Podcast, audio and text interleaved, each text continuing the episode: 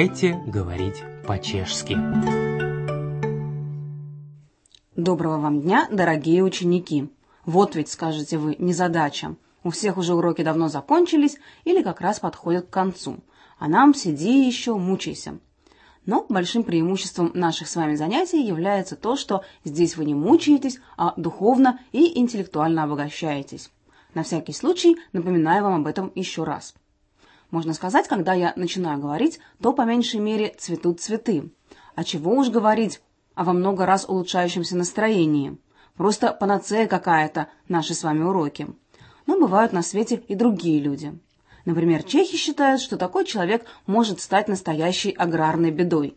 Kam šlápne, там sedm лет трава не росте. Куда он наступит, там семь лет трава не будет расти.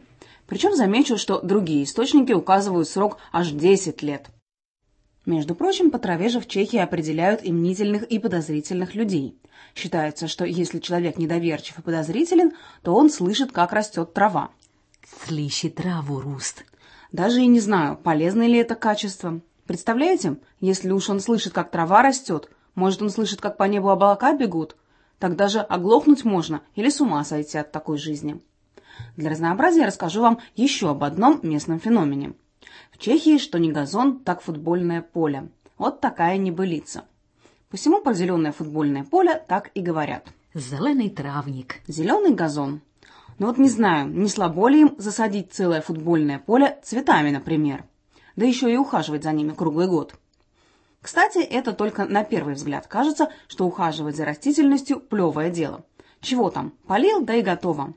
Ну, выдернул пару сорняков, если уж совсем перетрудиться захотелось. А вот и нет. Это же дело кропотливое. И побрызгай, и подергай. А если это целое футбольное поле, так недолго исхудать и превратиться в сушеную воблу. Вот и тут чехи отличились. Если чех переработает, то он превращается не в сушеную воблу, а в сушеную треску. Е высушенный яко треска. Он высушен как треска. И это при том, что треска-то в Чехии не водится. Наверное, переработавший человек в Чехии – это большая редкость, как и сама треска. И если уж увидали тут такого человека, то срочно бегут с этим делом на рынок. Да нет, вовсе не для того, чтобы эту треску продать, а для того, чтобы растрезвонить об этом на каждом углу. Бежит на трх. Бежать на рынок.